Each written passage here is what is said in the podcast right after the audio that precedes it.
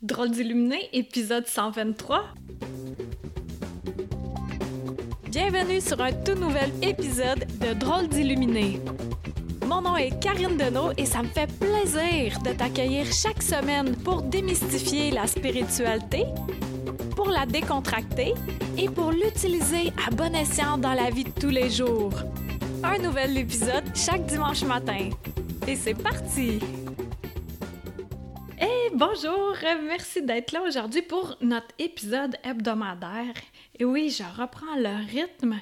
Puis euh, là, je me disais, hmm, tout d'un coup qu'il faut qu'à un moment donné, j'espace ou quoi que ce soit euh, avec mes podcasts parce que j'y vais plus avec euh, l'énergie du moment ces temps-ci. Et je me dis, ben, si tel est le cas, ben, ça sera ça. Mais pour l'instant, on est là à tous les dimanches. Ben, on, mes amis imaginaires et moi. et aujourd'hui, je vais te parler de pas de panique. Pas de panique, puis des trucs dans l'énergie qui. euh, qui font que c'est vraiment génial de pas paniquer. Pour ceux qui sont juste en audio, c'est Victor qui entre en scène parce que je disais mes amis imaginaires, mais en fait, ils sont pas tant imaginaires. Je viens juste, d'avoir un exemple de pas de panique, puis je veux te le transmettre. Je suis allée marcher dans le sentier. Ouais, breaking news, je marche dans le sentier. Et euh, j'ai une petite pochette euh, que je mets sur euh, mon ventre pour mettre cellulaire, clé, it.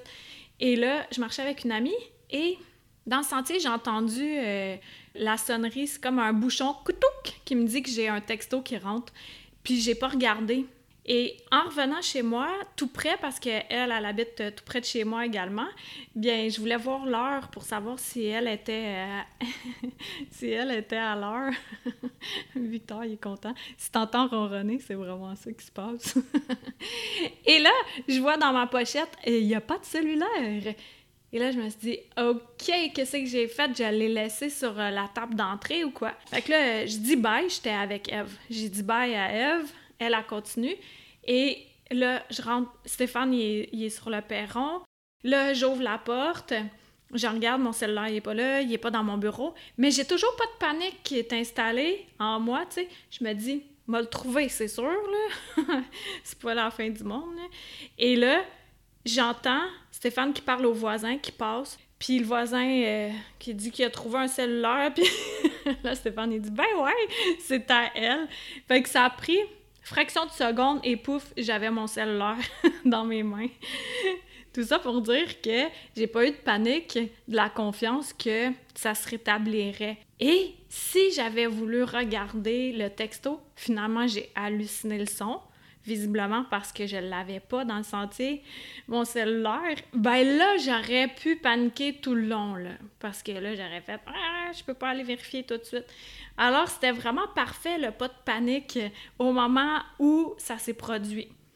Puis j'étais toujours avec Eve un autre, euh, une autre fois où elle et moi, on célébrait. Moi, c'était la journée euh, d'ouverture des inscriptions de Comment aiguiser vos dons. D'ailleurs, c'est terminé là, pour euh, la première cohorte. Merci à ceux qui se sont inscrits. C'est vraiment, je suis vraiment, vraiment contente de ça.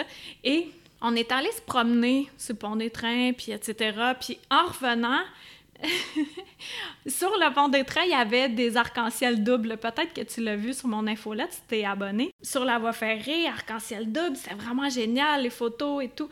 Et là, après ça, on, fait un petit bout dans le sentier pour euh, retourner euh, respectivement chez soi. Et dans le sentier, tout d'un coup, Eve a fait un mouvement, tu sais, elle cherche. Et là, elle trouve pas euh, son portefeuille. Puis elle dit, OK, ben j'ai dû le, le laisser... C'est un resto extérieur où on est allé euh, manger. Et elle dit J'ai dû le laisser là. Puis son père, il est arrivé. Puis il s'était assis avec nous. Puis elle dit Sûrement que mon père, il l'a pris, mon portefeuille, puis tout ça. Fait que là, je suis Ben, OK, mais tu veux pas appeler ton père pour. Euh, il demander s'il là. Elle dit non, non, ça va y faire plaisir. Là. Il va retourner chez nous dans 10 minutes, puis euh, je vais avoir mon portefeuille, puis tout ça. Fait que là, je dis, OK, t'es vraiment pas stressée. puis là, elle appelle son amie du resto, puis elle dit, veux-tu regarder sur euh, une des deux tables si euh, mon portefeuille est là? Fait que lui, il dit, ben, il est pas là. Lui, il se met à un peu comme moi. moi, j'ai une coche de aïe, aïe, elle a vraiment confiance. Elle était vraiment. Était tellement certaine qu'elle aurait son portefeuille, qu'elle a même pas laissé un doute, une graine de doute dans l'histoire. Fait que son ami, sur Messenger vidéo, il fait Ben là, euh, il est pas là ton portefeuille, il veut dire appelle ton père tout de suite. Puis Ben non, moi l'a retrouvé mon portefeuille, il n'y a pas de trouble.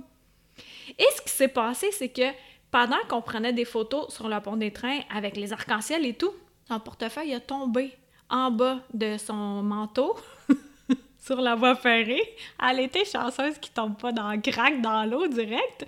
Et il y a un passant qui a passé, qui a trouvé son portefeuille et qui a appelé Eve, qui a dit Ouais, je suis sur la voie ferrée, j'ai ton portefeuille.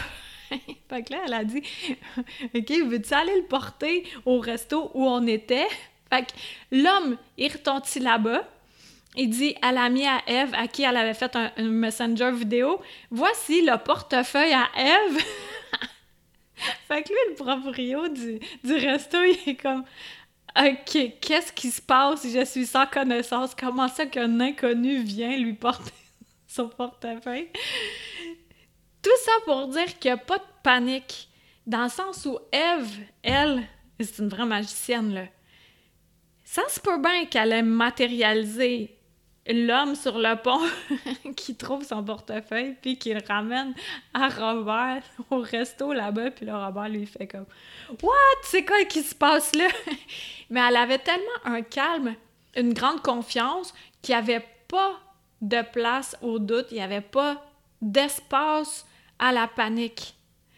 Et vive le pas de panique, pas de panique dans l'énergie, ça fait que tu peux matérialiser ce que tu veux au lieu de matérialiser ce que tu veux pas.